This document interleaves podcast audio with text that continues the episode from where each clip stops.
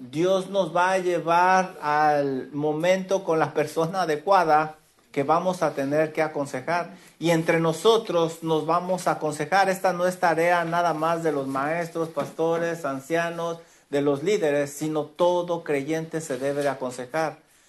Hemos comentado también que al primero que tenemos que aconsejarnos es a quién?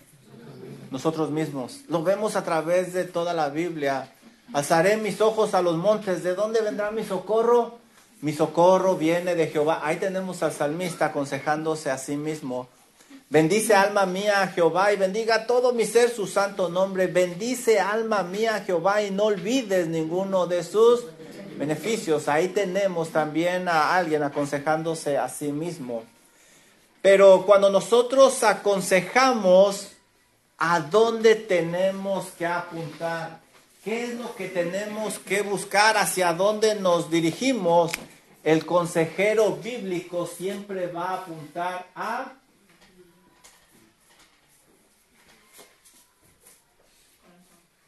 al corazón. Nosotros vamos a buscar apuntar al corazón y el pastor de hecho habló un poco acerca del corazón. Pero ¿qué es el corazón?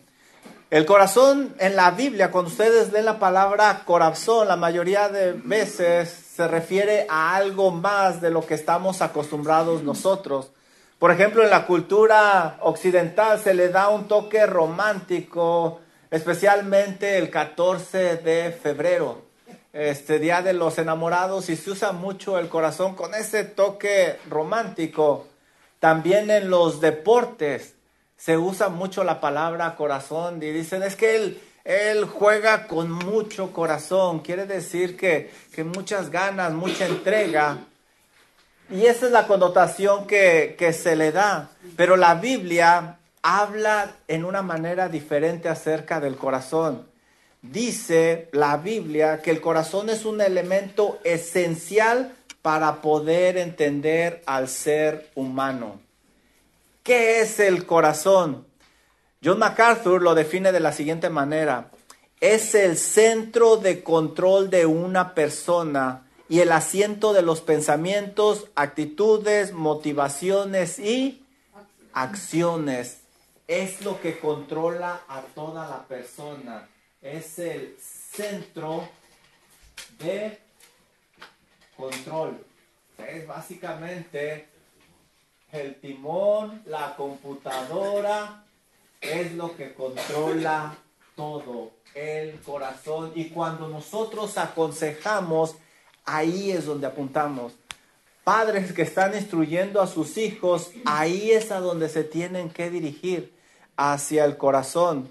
El diccionario expositivo de la Biblia dice lo siguiente, corazón es toda la actividad mental, moral del hombre, tanto los elementos racionales como emocionales. Todo está ahí en el corazón. La Biblia muestra básicamente que el corazón es sinónimo de mente. Cuando ustedes leen la palabra corazón en la Biblia, básicamente está hablando de la mente. Habla que los pensamientos vienen del corazón. Vamos a Primera de Reyes 3, 11 y 12. Primera de Reyes. Tú como consejero bíblico, cuando te paras enfrente de alguien, aún los padres cuando se paran enfrente de sus niñitos, tienen que buscar en la mente, en el corazón, qué hay ahí. Miren, el corazón es donde se eh, almacenan los pensamientos. Dice Primera de Reyes 3, 11 y 12. Y le dijo Dios a Salomón cuando está orando y pide sabiduría, le dice el Señor, porque has demandado esto y no pediste para ti muchos días, ni pediste para ti riqueza, ni pediste vida larga de tus enemigos, ni pediste la vida de tus enemigos, sino que demandaste para ti inteligencia para oír juicio. Versículo 12, aquí está la clave. He aquí lo he hecho conforme a tus palabras. He aquí te he dado corazón sabio. En lugar de decir mente sabia, dice la Biblia, corazón sabio y entendido, tanto que no ha habido antes de ti otro como tú, ni después de ti se levantará otro. Entonces nosotros vemos que sinónimo de corazón es mente. Y ahí es donde están las intenciones de la persona. Todo viene de ese centro de control. Miren lo que dice Génesis 6.5. Muchas veces tú sientes ciertas cosas, actúas de cierta manera, analiza tu corazón, qué realmente hay ahí. De ahí vienen las intenciones. Dice Génesis 6:5, y vio Jehová que la maldad de los hombres era mucha sobre la tierra. ¿Y de dónde venía esa conducta externa de las personas? Miren lo que dice, y que todo designo de los pensamientos del corazón de ellos era de continuo solamente el mal. El corazón estaba controlando su conducta, esos pensamientos los llevaban a la acción y era de continua maldad. Miren Mateo 9:4.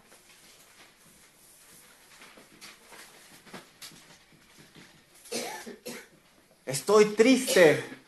Sí, pero ¿por qué estás triste?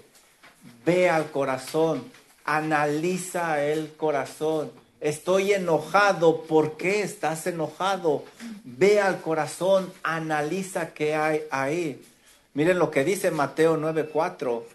Y conociendo Jesús los pensamientos de ellos, dijo, ¿por qué pensáis mal? ¿Dónde?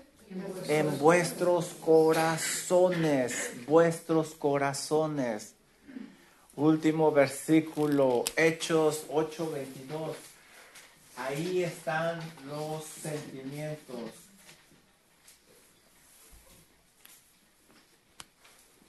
Uno más para que ustedes vean que las intenciones están en el corazón.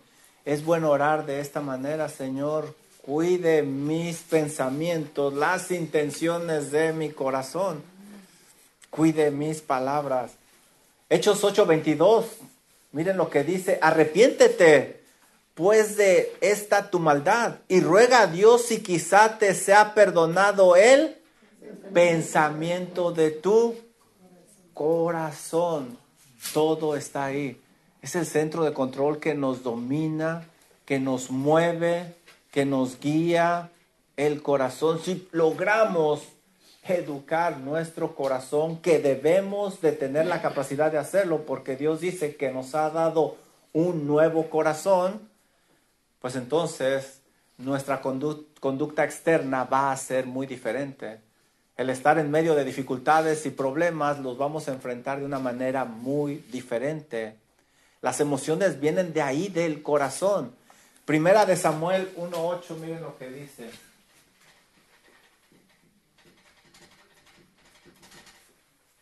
Primera de Samuel 1.8.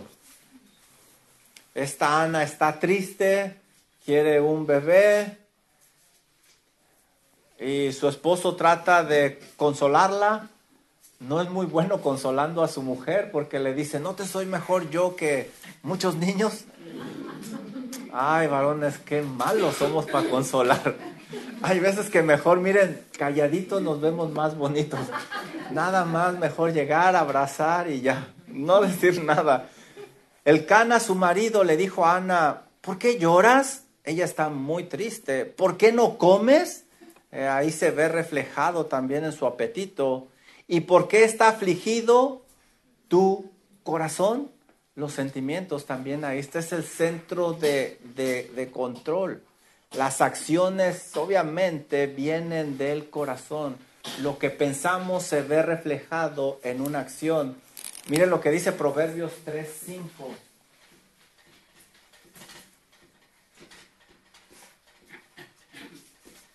Proverbios 3, 5. Fíate de Jehová de todo tu corazón y no te apoyes en tu propia prudencia. Es decir, condúcete, actúa de tal manera que reflejes que confías en Dios y eso está en tu corazón, en tu centro de control. Así es como la cultura hebrea veía el corazón que es diferente a como lo vemos en nuestros días. ¿Por qué repetir tantos versículos si hay muchísimos más? Cuando ustedes platiquen con alguien, cuando ustedes se analicen a sí mismos, piensen qué realmente hay en el corazón. Escarden, muevan todo y traten de llegar a lo que hay en el corazón. Ahora con esto en mente, obviamente el corazón es de suma importancia. Vamos a ver por qué el corazón es muy importante. ¿Han oído ustedes frases como cuida el corazón de tu hijo? Cuida tu corazón. Debemos de buscar que el aconsejado proteja su corazón, proteja su mente. La mente es la fuente de cada pensamiento, cada palabra y cada acción del hombre sale de ahí de la mente, que también le estamos llamando nosotros corazón. Miren lo que dice Mateo 15, 18 al 20.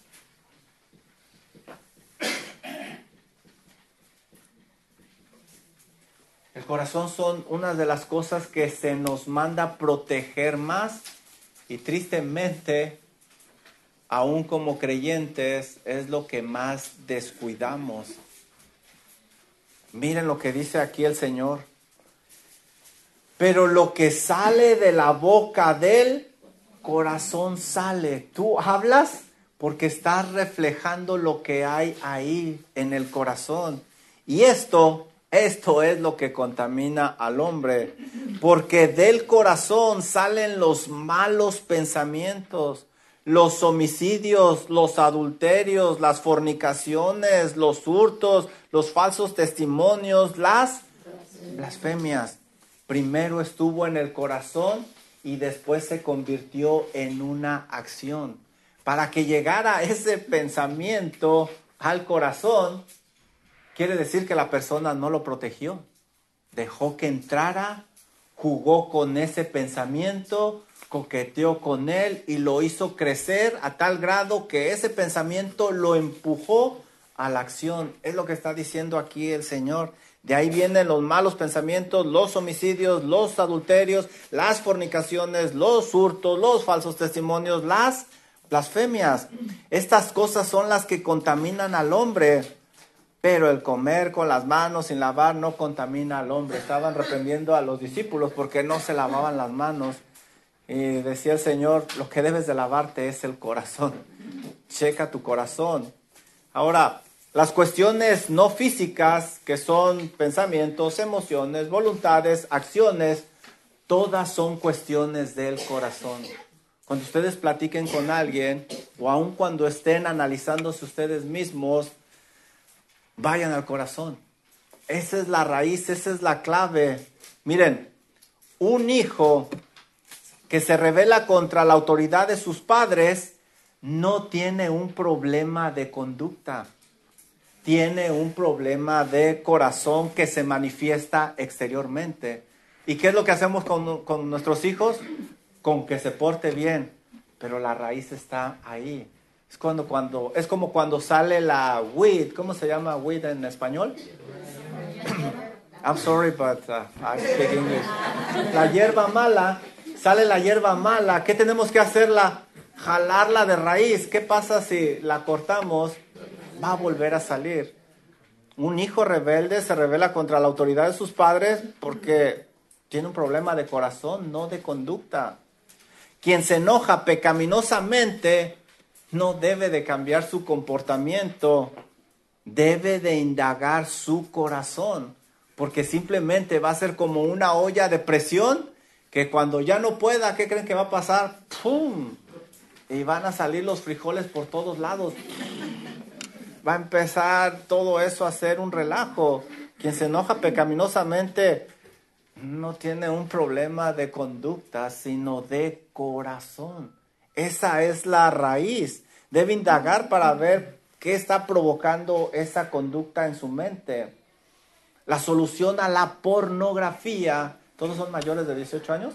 No. No, vean. Bueno, la solución a este tipo de problemas no simplemente es restringir el acceso.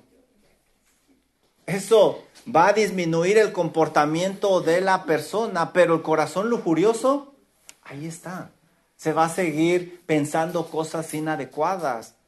Se va a manifestar de diferentes formas. El problema es el corazón. Por eso tenemos que cuidarlo y protegerlo. Y es lo que casi no protegemos. Vemos cualquier cosa, hablamos cualquier cosa, nos metemos cualquier cosa. No debemos de proteger el corazón. Es muy importante. Dios le ha dado al creyente la capacidad de santificar ese corazón. Si tú te has puesto a cuentas con Dios, te has arrepentido de tus pecados y puesto tu fe en Cristo Jesús, tú tienes la capacidad de santificar ese corazón. Las preguntas son hasta, hasta, el final, si las puedes por ahí apuntar. Se me olvidó decirles, preguntas hasta, hasta el final y ya después hacemos un, un resumen, perdón. Entonces, tú puedes vencer cualquier cosa pecaminosa. Tú puedes. Miren lo que dice Primera de Corintios 10, 13.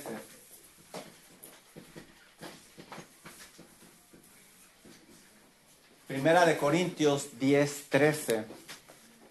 Una persona que tiene el Espíritu Santo morando en él, que tiene el discernimiento y la iluminación de su palabra, puede vencer cualquier cosa por lo que Cristo ha hecho por él. Miren lo que dice 1 Corintios 10, 13. No lo digo yo, lo dice el Señor. No os ha sobrevenido ninguna, ninguna tentación que no sea humana. Es decir, ¿sabes qué, Juan? otros han pasado por la misma cosa, otras personas. No son tentaciones este, súper extraordinarias. Miren lo que dice el resto del versículo, pero fiel es Dios. El creyente puede confiar plenamente en el Señor para pelear eso, para limpiar su corazón con la ayuda del Señor. Pero fiel es Dios que no os dejará ser tentados más de lo que podáis resistir. Dios no va a permitir que ese aconsejado viva algo que no pueda soportar. Y ya estudiamos la soberanía de Dios, ya estudiamos todas esas doctrinas. Dios no lo va a permitir. Dios está en control de todo. Que no os dejará ser tentados más de lo que podéis resistir sino que dará también juntamente con la tentación que la salida. Esto es bien importante. Cuando tú hables con tu aconsejado, el consejero sabe que Dios le va a proveer una salida siempre. Esta es una promesa de Dios. Siempre va a haber una puerta que se puede tomar. Detrás de un no, no puedo, lo que quiere decir esta persona es un, la verdad no quiero. La verdad no quiero y debo culpar a alguien más por mis acciones. Esto es palabra de Dios. Conozco personas de la noche a la mañana han dejado un pecado así. Claro, a veces se trabaja más, se lleva más tiempo, pero como consejero deben de analizar eso. ¿Por qué no lo dejas? ¿Cuál es la intención? y ya platicamos de esto, ¿es realmente salva a la persona? ¿Por qué no puedo dejar yo esto? ¿Realmente estoy dispuesto? ¿Realmente estoy aplicando lo que la Biblia dice? ¿O simplemente mi boca dice algo y mi corazón está acariciando y protegiendo esa acción pecaminosa? es lo que dice la Biblia. Fiel es Dios que no os dejará ser tentados más de lo que podáis resistir, sino que juntamente con la tentación dará la salida para que podáis soportar. Dios te va a proveer todo lo que necesitas, pero eso lo tienes que pelear tú. Nadie más lo va a pelear. Para que podáis soportar. El aconsejado nunca va a poder culpar a Dios ni a otros, ni a las circunstancias por sus acciones siempre va a haber una salida. Dios siempre va a proveer una. Él es fiel. El aconsejado debe de saber que puede despojarse del viejo yo y vestirse del nuevo que está en Cristo Jesús. Miren lo que dice Romanos 6, 17 y 18.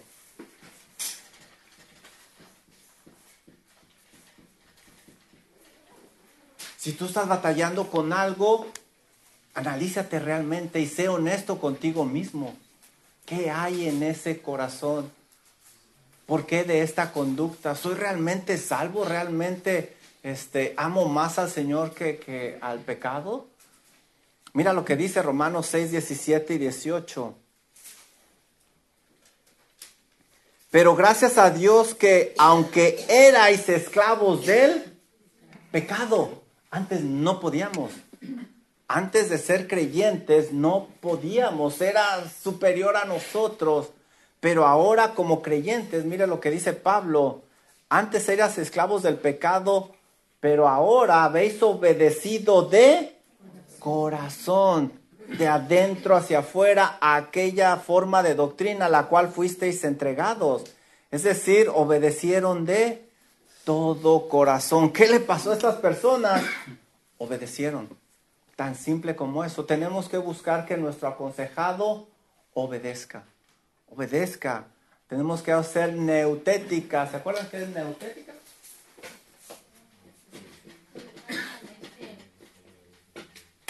Es lo que estoy haciendo con ustedes. Colocando la palabra del Señor en su mente para que cuando lleguen esas acciones esté ahí fresca y luego, luego puedan reaccionar. Y recuerden lo que la Biblia dice.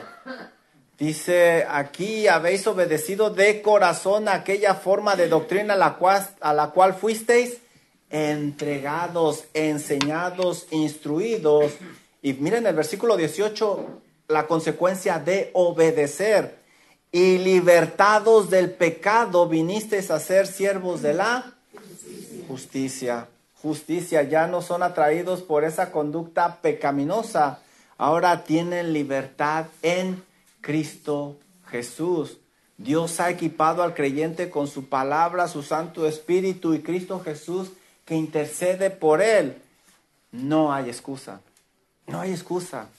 Podemos decir mil cosas o el aconsejado nos puede decir mil cosas, pero tenemos que ayudarle a que vea que realmente se está engañando, que realmente está abrazando ese pecado y no lo quiere dejar.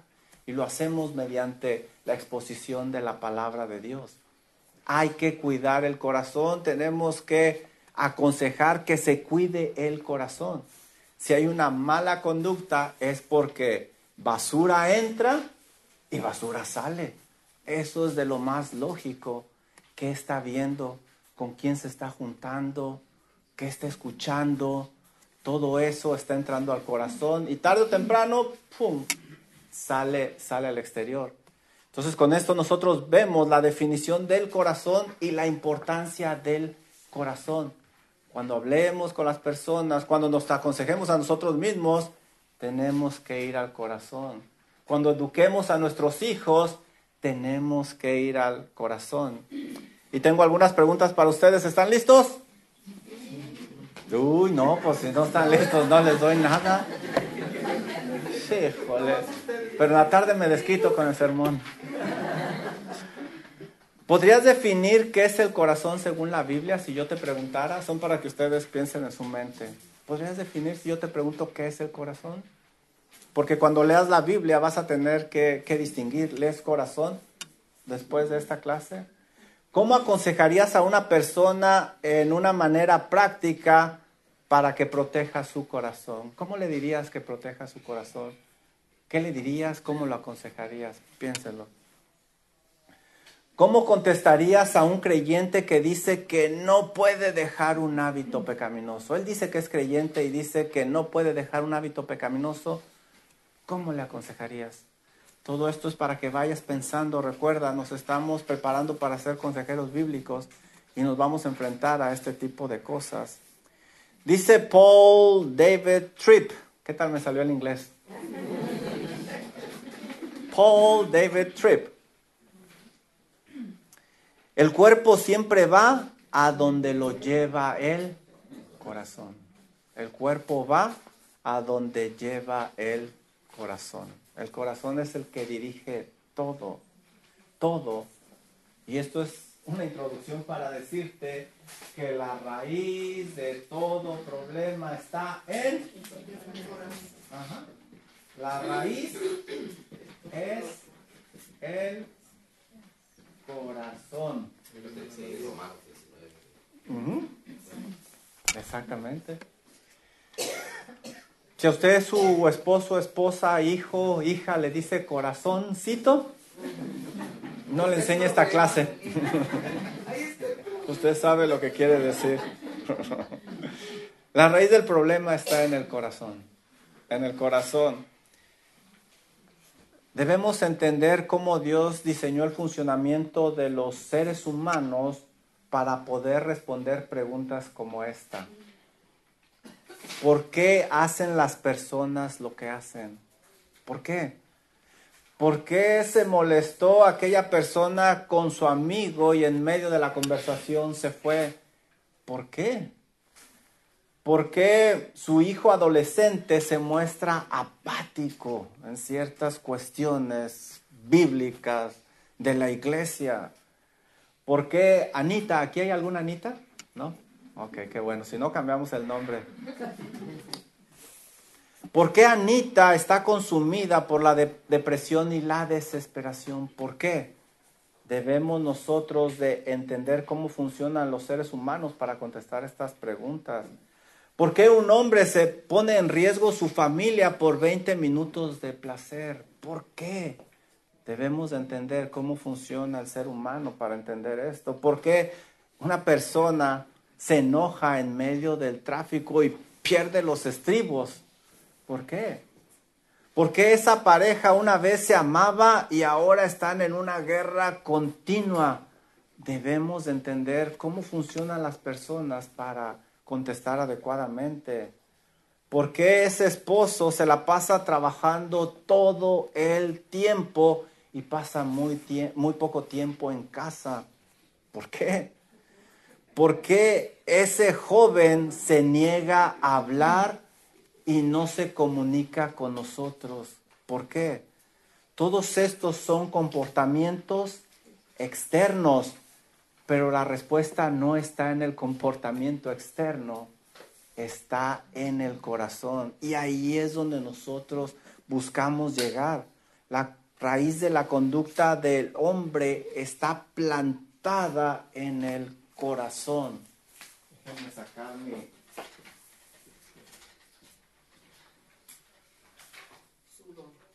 mi don, mi talento y está tan lento que no ha llegado. Bueno, pues es una semilla plantada.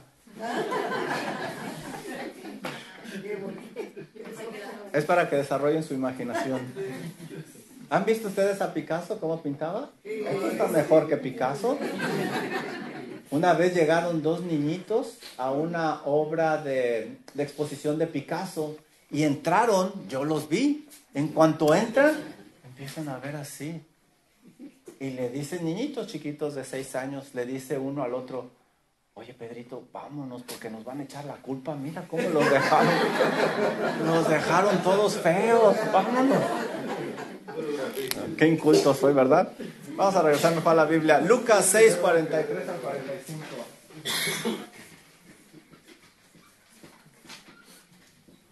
No te dejes llevar por las acciones externas sino por el corazón. El Señor indicó que la respuesta a la conducta del hombre está en lo que se ha sembrado en el corazón del hombre. Mira lo que dice Lucas 6:43. Por eso nosotros constantemente estamos buscando sembrar la palabra de Dios. Estamos buscando estar en, en comunión con el Señor. No es buen árbol el que da malos frutos, ni árbol malo el que da buen fruto porque cada árbol se conoce por su fruto, pues no se cosechan higos de los espinos, ni de las zarzas se vendimian uvas. El hombre bueno del buen tesoro de su corazón, sácalo.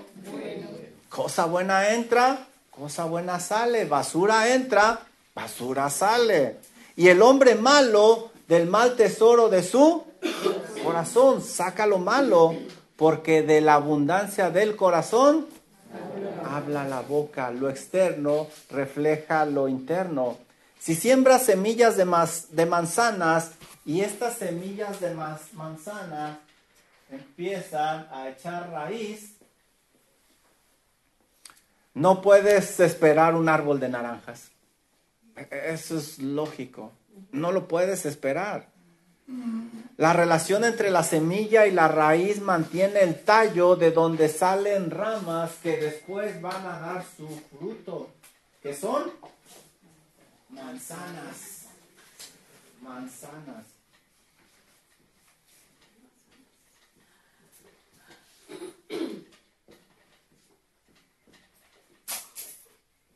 ¿De dónde vienen estas manzanas? Bueno, originalmente. No se preocupe, también aquí están sus ojos, no se enoje. ¿Eh? Salió mejor. Salió mejor que el de Picasso. La relación entre la semilla y la raíz que mantiene el tallo viene desde lo que se sembró y va a dar manzanas. Manzanas. El Señor indica que sucede lo mismo con las personas que aconsejamos. El enojo, frustración, apatía, apatía, lascivia es el resultado simplemente de semillas que se han sembrado y han echado raíz y han dado fruto. Y para que llegue el fruto tuvo que pasar tiempo. Tú ves algo indebido, tú estás con alguien indebidamente, espérate, es solo cuestión de tiempo que dé fruto y pasa tiempo. Por eso tenemos que buscar, indagar, escarbar. Bueno, esta es el resultado de algo. Tengo que buscar yo la semilla. Tengo que indagar. ¿Dónde está la raíz de todo? Esto nos enseña que hay frases que no son ciertas, pero calman la conciencia y quitan la responsabilidad. Frases como, mi hijo es bueno, solo que sus amigos lo hicieron caer. Sus amigos. La realidad es que en el ambiente adecuado y en el tiempo adecuado salió el fruto de lo que realmente había en su corazón. Esa es la, la realidad. Ese hijo fue plantando semillas de pecado en su corazón que no eran visibles, pero en el ambiente adecuado salieron. Y era lo que predicaba el pastor en esos, ¿qué? 15, 17 puntos que se aventó. 18. Son semillas que se van sembrando, nada más que no vemos que dieran raíz hasta después.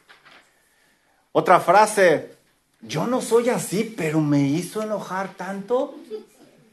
La realidad es que fuiste dejando semillas que se hicieron visibles en ese ambiente adecuado. Otra frase, si tuvieras estos niños que me tocaron a mí, tú también te volverías loco. Esa semilla contra los niños dará fruto de frustración, enojo y rebeldía, como lo predicó el pastor. ¿Qué estamos sembrando en nuestros corazones? Porque va a dar fruto tarde o temprano. Al no entender lo que se ha sembrado en el corazón, no vamos a comprender qué hay detrás de las acciones. Y muchas veces nos enfocamos nada más en las acciones. Tenemos que buscar en el corazón, tenemos que preguntar, indagar, ¿por qué? ¿Qué pensaste? Cuéntame cómo estaba esto. Fue lo que hizo el Señor Jesús. El, mismo Dios en Génesis. ¿Qué le dijo a Caín? ¿Dónde está tu hermano? El Dios omnisciente, omnipresente, no sabía, claro que sabía, pero ahí estaba siendo neutética, estaba ayudando a pensar, a desarrollar para que reaccionara Caín. Dice Paul Dave Tripp, si mi corazón es la fuente de mi problema con el pecado, entonces un cambio duradero siempre debe viajar a través de la carretera de mi corazón. Debo de cuidar mi corazón si ya sé que escuchar eso me hace mal, ¿Para qué lo escucho? Me va a viajar en me va a llevar a viajar en el tiempo, va a hacer que me acuerde de cosas que no quiero, que me van a hacer pecar. ¿Para qué? Si ya sé, protejo mi corazón, si ya sé que los medios sociales me hacen daño, yo debo de proteger mi corazón y me salgo de ellos. A lo mejor a otros no les hace mal, pero a mí me hace mal. Yo dejé el fútbol soccer y no es malo en sí. En realidad no es malo. ¿Y, ¿Y cuál era mi reacción externa? Estoy haciendo deporte, quiero estar saludable. ¿Qué hay de malo? Sí, Juanito, pero la realidad es que ni ibas a la iglesia, descuidabas las cosas importantes. ¿Por qué? Porque iba al fútbol, pero lo maquillaba de tal forma de que no está haciendo ejercicio y no es saludable. La raíz es que en el corazón mío estaba una semilla que me estaba haciendo mal. Quizá otros pueden, pero yo no. Yo lo tuve que, dejar. Hay que buscar un cambio interno, no externo.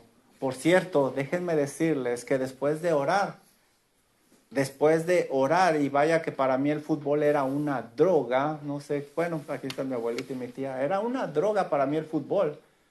Así, así lo dejé.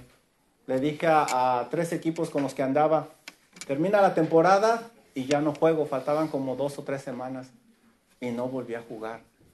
No os ha sobrevenido ninguna tentación que no sea humana, pero fiel es Dios que no os dejará ser tentado más de lo que podáis resistir, sino que juntamente con la tentación dará la salida. ¿Para qué? Para que podáis soportar.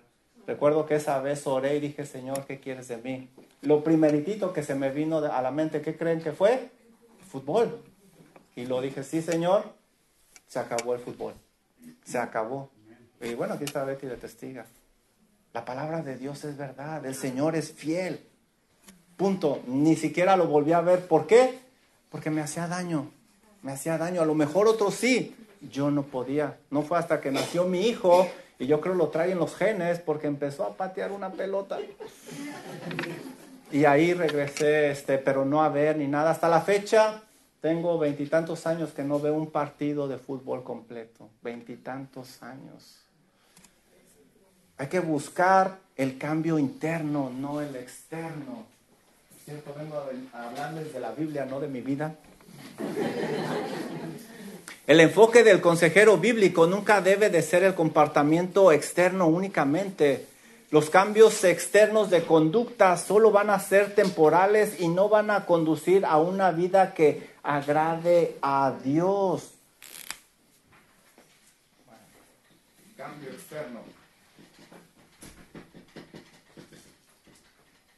Dice el Señor? Dame tu corazón, dame tu corazón, porque si tiene el corazón lo tiene todo. El adulto que está cruzado de brazos en la iglesia saldrá sin ningún beneficio.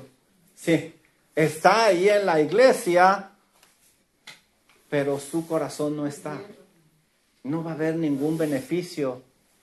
Sí, una conducta externa. Yo fui a la iglesia, Sí, pero ¿dónde estaba tu corazón? El joven que se sabe las respuestas bíblicas únicamente de grande, no se va a parar en la iglesia. ¿Por qué? Porque su corazón no estaba ahí. Exteriormente ahí estaba, pero parece que se sabe la Biblia, pero no está ahí. El niño que en el restaurante es tranquilizado con una tablet, un teléfono de grande, no va a convivir con la familia. Aunque deja comer a los papás tranquilamente. ¿Se dan cuenta? No nada más es la conducta externa, es el corazón. Y para eso hay que trabajar fuertemente. Tenemos que llevar a nuestros aconsejados a que trabajen y a que apliquen la palabra de Dios y haciendo las cosas como Dios quiere. El consejero debe de estar interesado en lo que sucede internamente para comprender lo que está sucediendo en el exterior. No queremos que el aconsejado simplemente se sepa las respuestas correctas, que nos diga lo que queremos oír, sino que viva esas respuestas día con día y para eso hacemos neutética. Constantemente estamos sembrando semillas de la palabra de Dios Queremos que Él viva esto. Miren lo que dice Mateo 23, 27.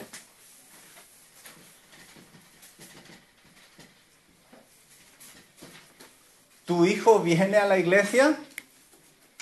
Pregúntale qué aprendieron. Pregúntale. Es muy fácil este, decir, pues es que los llevé a la iglesia así. ¿Qué aprendió? ¿Puso atención o estuvo en el teléfono todo el tiempo? Pregúntale. Tenemos que llegar al, corazón. La conducta externa no es suficiente y el día de mañana cuando ellos se aparten decimos, ¿por qué? Por lo que había en el corazón. Mateo 23, 27 dice, hay de vosotros escribas y fariseos hipócritas. Y es un pasaje que también el pastor usó. Porque sois semejantes a sepulcros blanqueados que por fuera la verdad se muestran hermosos. Fui a la iglesia. No, hombre, si este niñito nos dejó comer en el restaurante. Cheater, hiciste trampa. Eso es una conducta externa. Mira lo que dice el resto del versículo. Por fuera muy bonitos, mas por dentro están llenos de huesos, de muertos y de toda inmundicia. Esa es la conducta interna. Marcos 7:6. Mira lo que dice Marcos 7:6.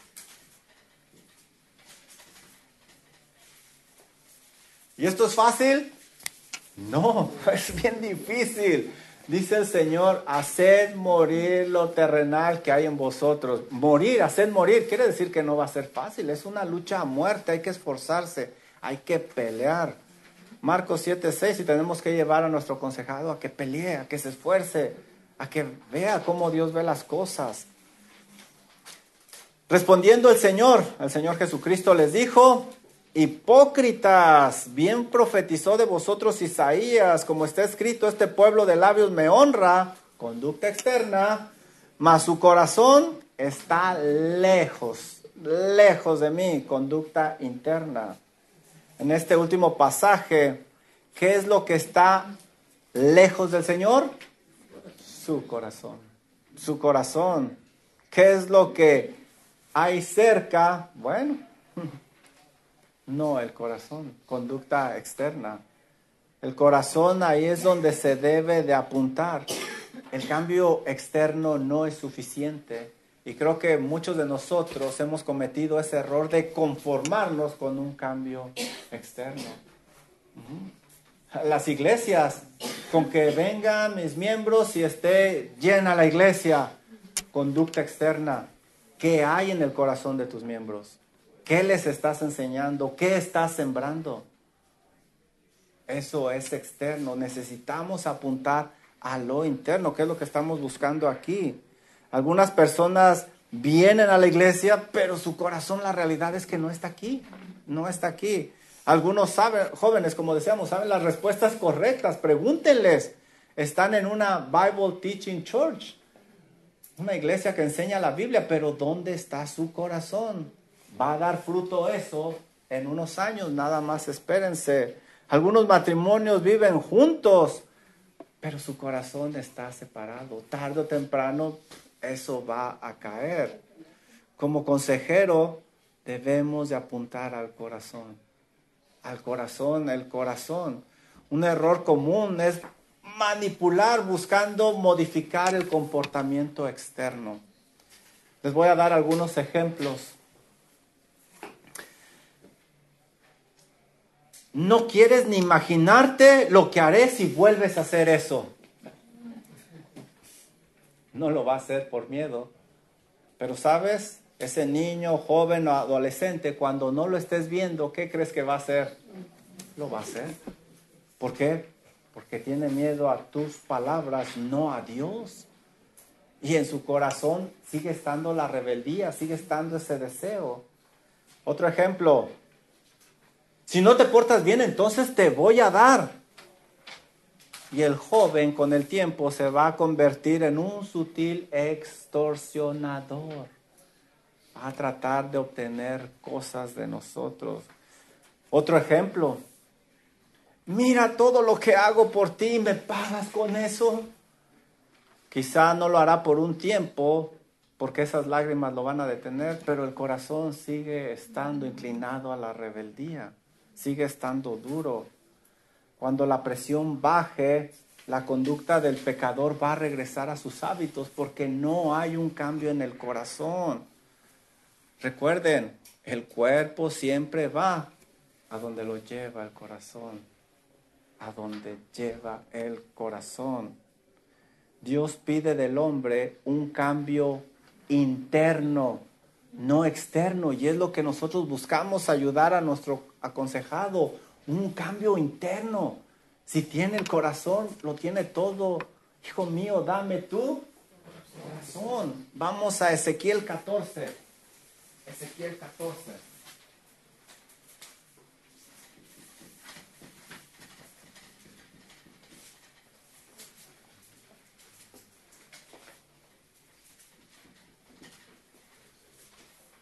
Cuando fui a pedir a mi esposa, ¿qué creen que le pedí a sus papás? La mayoría piden la mano. No, yo pedí su corazón. Porque si tengo el corazón, lo tengo todo.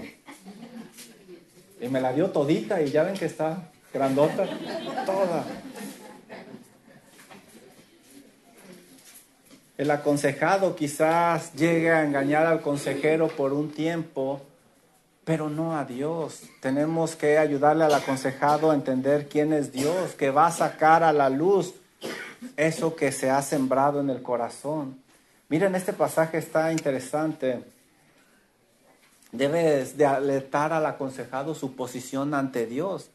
Ezequiel provee un ejemplo donde los ancianos con cara de piedad son rechazados por Dios. ¿Por qué?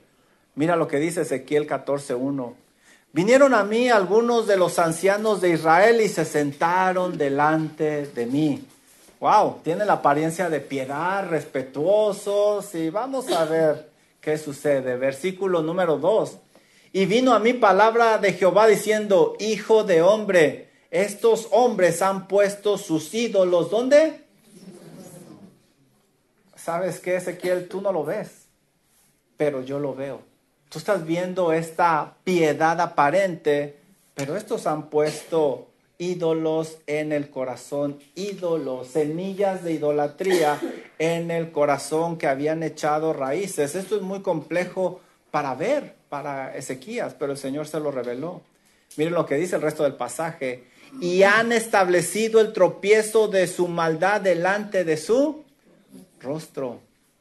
Lo que había en su corazón impedía una conducta apropiada en la vida de estas personas. Nadie lo sabía, pero Dios lo sabía.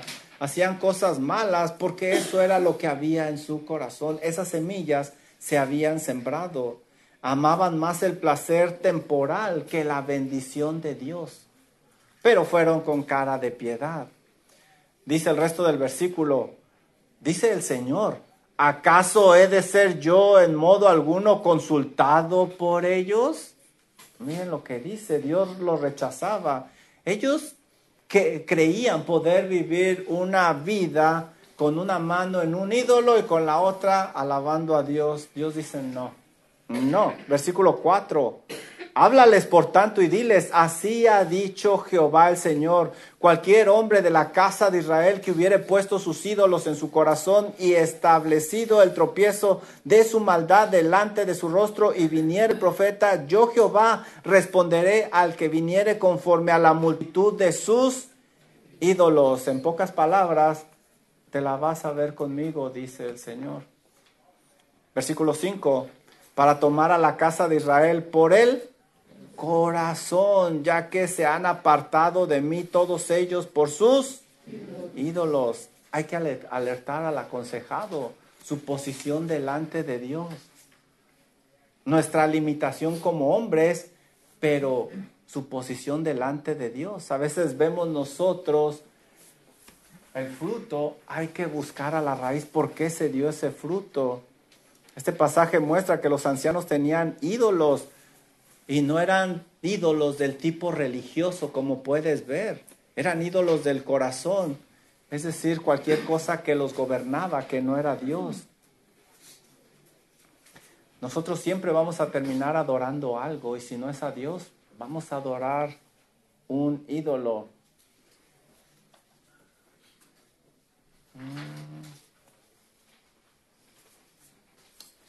Paul Dave Tripp dice al respecto lo siguiente.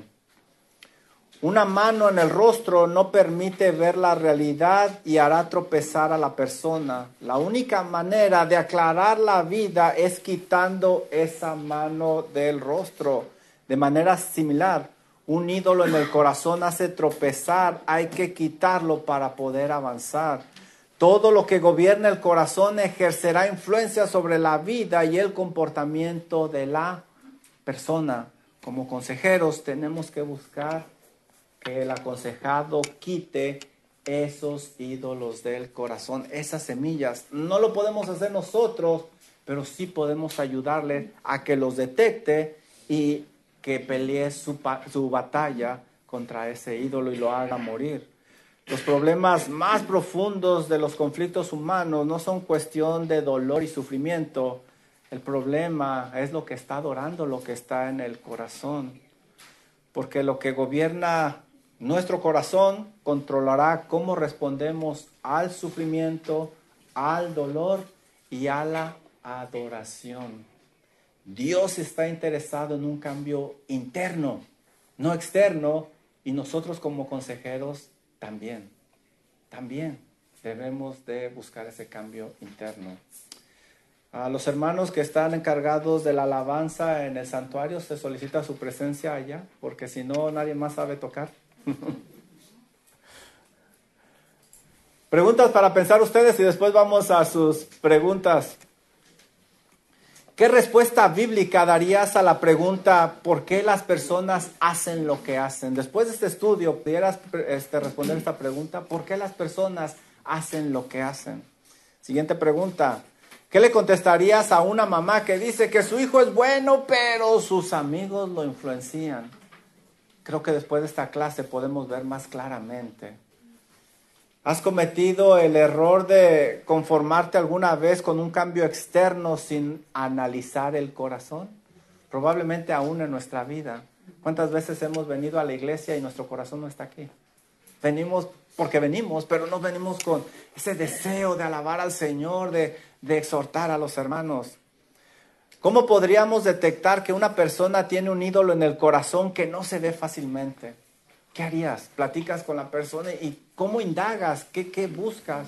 Espero que después de esta clase más o menos esto te ayude a, a pensar.